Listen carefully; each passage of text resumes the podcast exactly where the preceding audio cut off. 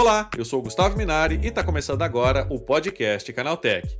Dispor de um quadro de funcionários robusto tem figurado como uma oportunidade promissora para companhias de grande porte. Recentemente, essas empresas passaram a fintechizar, ou seja, usar meios tecnológicos para implementar soluções financeiras para os seus próprios colaboradores. Para explicar como isso funciona, eu recebo hoje aqui no podcast Canaltech o Renan Basso, que é cofundador e diretor de negócios da MB Labs. Então vem comigo que o podcast Canaltech de hoje está começando agora.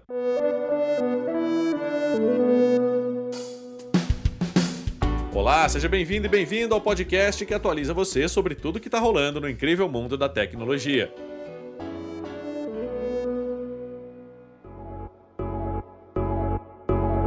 Soluções financeiras focadas em colaboradores não apenas aumentam os vínculos e engajam esse público, como também proporcionam novas fontes de receita para os negócios. No Brasil, por exemplo, há empresas com milhares de colaboradores que podem facilmente se transformar em potenciais clientes de serviços financeiros oferecidos pela própria companhia.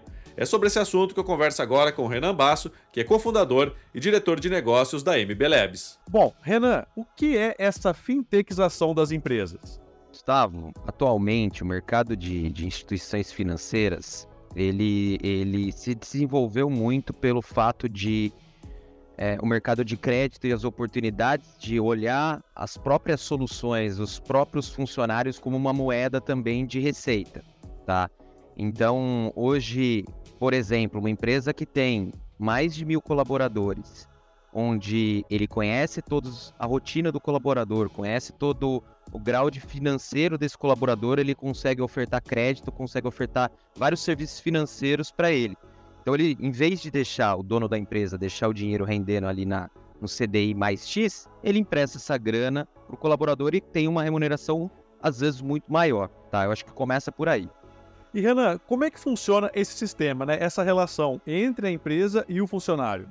Tem que ser fair. Obviamente, uma coisa não pode atrapalhar a outra. Obviamente, é, você ofertando, se posicionando como um banco para o seu próprio funcionário, que é isso que a gente está falando, né? Você não pode criar é, laços ruins, né? Então, primeiramente, tem que ser muito profissional.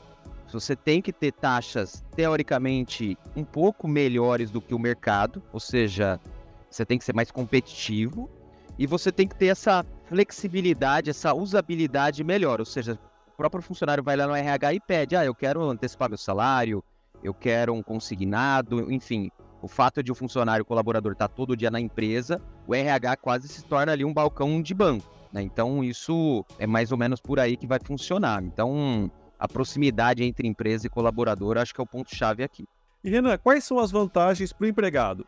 Eu acho que a facilidade, acho que é o ponto primordial, né? Então, é, é, ali com poucos cliques ou com poucos passos você consegue solicitar. Talvez um acordo também, a, a, flexibilidade em nível mais de acordo, de contratual, às vezes uma negociação de aumento salarial cruzada com uma carteira de crédito, sabe? Um pouco mais é, dentro ali do orçamento do colaborador. Eu acho que essa comunicação, a usabilidade são os pontos chaves aqui.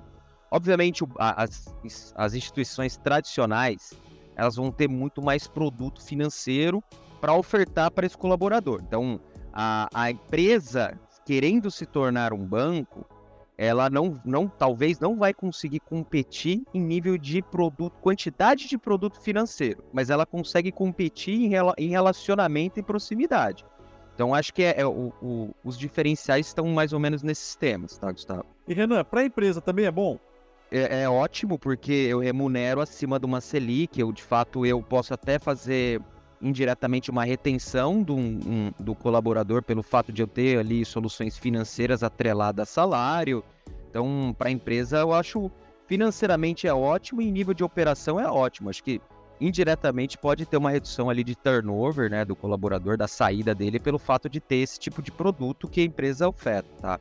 E aí aqui eu dei o exemplo mais de antecipação de salário, e é, consignado privado, né, que são esses produtos de a empresa emprestar dinheiro para o colaborador e ter essa retenção do salário na troca, né? Então, geralmente o mercado ele, ele não pode emprestar mais de 30%, né? Então, se o colaborador ganha ali é, mil reais por mês, a, a, o consignado ele tem uma margem que a gente fala, né? Que é, o teto é 30%. Então a empresa só pode comprometer 30% ali do, do salário do colaborador. Então não pode, ela pode até emprestar 3 mil, mas ela vai ter que ter uma parcelinha no máximo de 300 reais por mês. É, explicando brevemente é isso. Mas a gente vê que a empresa, é, esse é o produto que eu acho que é o mais trivial e o mais que vai ter retorno, né, a curto prazo, mas existem outras ofertas também que a empresa pode se fintechizar ainda mais e ofertar. Por exemplo, ela ter seu próprio aquele vale benefício, sabe? Ela ter hoje a Flash, a Swile, tem várias soluções ali que, que, que flexibilizam soluções white label de, de, de, benefício. Então, imagina você uma empresona onde você tem o seu próprio cartão de benefício. E hum. você entrega isso para o seu colaborador, ou ainda mais você vai entrega isso para qualquer empresa parceira poder usar, tá? Então, é, contextualizando aqui os produtos financeiros que eu vejo que fazem muito sentido é isso: antecipação salarial, consignado privado, é, essa questão do, do, do, benefício flexível.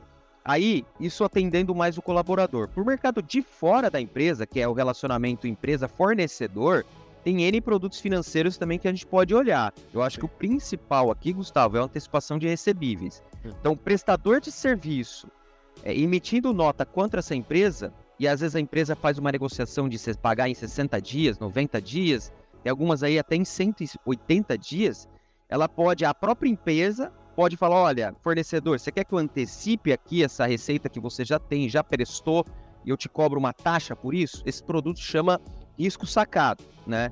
Então, é um produto também que ele tem baixíssimo risco, obviamente esse fornecedor está prestando serviço para a própria empresa, e você também consegue ali remunerações, é, a empresa, taxas super positivas, tá? Então, é, é, é, obviamente, existe uma estrutura que tem que ser criada, um departamento dentro dessa empresa, é, onde ela consiga tocar esse tipo de operações financeiras, né?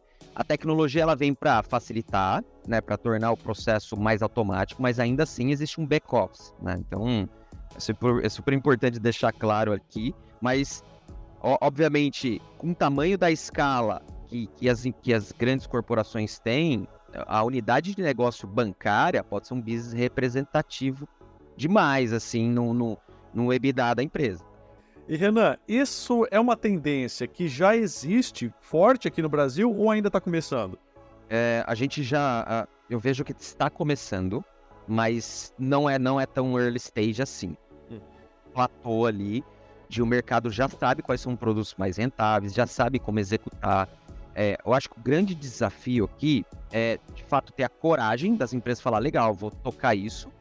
É, ter pessoas responsáveis que conheçam minimamente de, de ser uma instituição financeira, porque se você está ofertando crédito, é, na, na, prática isso, está vendendo dinheiro, né? O ofertar crédito é vender dinheiro. Você precisa ter alguém que domina essa arte. Né? Eu acho que esse perfil são os bancários em si, que, que, que de fato podem estar tá apoiando. Então, encontrar pessoas ali para estar tá sendo encabeçando esse tipo de função, acho que é um desafio.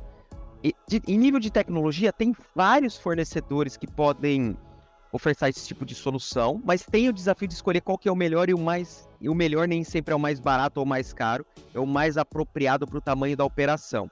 Então, consultorias para ajudarem a olhar o desafio da empresa e para onde ela quer chegar versus o que tem no mercado a ofertar, eu acho que também é um outro desafio. É... Mas eu acho que o mercado ele realmente já sabe o que está acontecendo. Se você fizer um Google, né, você vai ver que tem muitas instituições financeiras novas. Toda semana tem uma instituição financeira nova. E se você olhar realmente o DNA da empresa, é uma empresa corporativa que se tornou banco. Uhum. Então, mas eu acredito que tem espaço ainda, espaço para crescer, mas já tem uma, uma certa maturidade. E Renan, você acha que essa é uma tendência mundial? Com certeza. Aqui no Brasil a gente começou a olhar para isso com o advento das IPs, né, as instituições de pagamento. Né? Então, há cinco anos atrás, mais ou menos, o Banco Central liberou uma portaria onde antigamente você só podia ser banco se você tivesse é, porta na rua, né? se você tivesse ali dinheiro no caixa na rua, sabe, é, onde, onde o cliente pudesse acessar. O, com essa questão do, do, dinheiro digital, e aqui eu não estou falando de blockchain, Drex, nada disso, mas a emissão de moeda eletrônica, que é o termo que eles usam, uh, fez com que essas instituições de pagamentos pudessem ofertar contas de pagamento, que é essas contas digitais. Por exemplo, o Nubank hoje ele não tem uma. Ele, ele entrou nesse mundo e não tem um, uma, um local físico. Antigamente isso não poderia acontecer. Então, o fato de você puder criar uma, uma instituição financeira sem ter custo físico, isso fez com que é, é, o custo basal for muito, é muito baixo e, e, acaba tendo muita oportunidade. A outra questão é um, um, um, modelo que impulsionou a fintechização aqui no Brasil é, é, é o tal do, dos Bank as a Service, que a gente chama de BAS, B-A-S, que é basicamente é, você alugar uma instituição financeira, toda uma estrutura financeira e puder vender ela para o mercado. Imagina só que lindo, né? Vamos dar o exemplo de um bancão. O Itaú, ele tem toda a sua estrutura, ele vende, o Itaú ele se vende. Mas Sim. imagina só se o Itaú criasse franquias. Vamos, vamos colocar num, termo comum, que é, que é basicamente isso. O Itaú ele dá a opção de criar franquias, que é o Bank as a Service, e quem quer ser banco usa a estrutura do Itaú e pode vender a sua solução para o mercado. E às vezes o cliente nem vai saber que está rodando o Itaú ali por baixo, sabe? O cliente desse, desse empreendedor. Então, os Bank as a Service ajudaram a muito impulsionar o mercado de fintech. Lá fora, a gente já vê um movimento é, um pouco maior nisso, a gente vê um movimento de. Não, não do termo de Bank as a Service, mas tem termo de fintechização. Primeiro, pelo fato de ter um regulatório um pouco diferente daqui, o regulatório daqui do, do Banco Central ele é muito complexo. Por isso que é difícil você ver banco internacional vindo para o Brasil. Né? Não sei se você já notou, né? Às vezes um banco internacional, o próprio N26 que veio para aqui, voltou. Tem vários bancões lá de fora que, que tentam fazer esse, esse movimento, mas se deparam com uma complexidade regulatória gigantesca. Então isso blinda um pouco o Brasil dos bancões. Isso é, é bom para o banco do Brasil, os bancos do Brasil, mas é ruim para o consumidor que quer, às vezes, estar tá tendo mais opção, né? Sim. Mas eu acho que é, é, o cenário atual, a, a, ótica é essa, Gustavo. Renan, é isso. Muito obrigado pelas tuas informações e pela tua participação aqui no podcast Canaltech. Um ótimo dia para você, hein? Eu que agradeço, Gustavo. Valeu, viu? Tá, esse foi o Renan Basso falando sobre as vantagens que a fintechização das empresas pode trazer para os próprios funcionários. Agora se liga no que rolou de mais importante nesse universo da tecnologia no quadro Aconteceu Também. Chegou a hora de ficar antenado nos principais assuntos do dia para quem curte inovação e tecnologia. O Threads deve ganhar em breve um recurso de salvar publicações a partir da linha do tempo. A função é semelhante à que já existe no Instagram, com o mesmo ícone inclusive, e agrupa as postagens selecionadas numa lista individual para que sejam lidas ou vistas novamente depois. O recurso ainda está em fase de testes limitados, aparecendo somente para alguns usuários selecionados lá nos Estados Unidos. Mais um satélite da NASA está no espaço. Quando iniciar as suas operações, ele vai observar a atmosfera da Terra e o clima, ajudando os cientistas a analisar também o estado dos oceanos. Os dados obtidos pelo satélite vão ajudar os cientistas a entender como ocorrem as trocas de dióxido de carbono entre o oceano e a atmosfera, revelando também como aerossóis podem influenciar o crescimento do fitoplâncton. Google vai comercializar a versão mais parruda do seu chatbot de IA por meio de uma nova categoria de assinatura do Google One. A companhia revelou que o Gemini Advanced será oferecido por meio de um novo plano chamado AI Premium, que custa R$ 97,00 por mês no Brasil e inclui vários benefícios. Segundo a empresa, ele pode atuar como um colaborador pessoal ao criar instruções passo a passo, exemplos de questionários ou discussões personalizadas de acordo com o seu estilo de aprendizagem.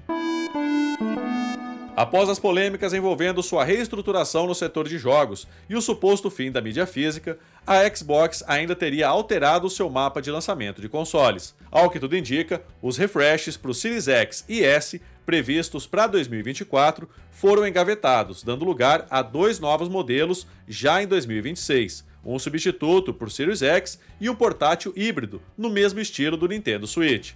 É importante lembrar que a Microsoft já vem mudando sua postura no mercado de games desde o fracasso de vendas do Xbox One, investindo em serviços como Xbox Game Pass e Xbox Cloud. Novos rumores sugerem que a Apple pode estar preparando ajustes significativos de bateria para a linha iPhone 16. O destaque iria para o iPhone 16 Pro Max e para o iPhone 16 Plus, mas por motivos opostos. Enquanto o modelo Premium ganharia uma célula de maior capacidade, o aparelho básico de tamanho grande sofreria uma redução. Caso se confirme, a medida poderia ser uma forma de favorecer o dispositivo mais avançado, cujo antecessor costumava empatar ou mesmo perder para o iPhone 15 Plus em autonomia.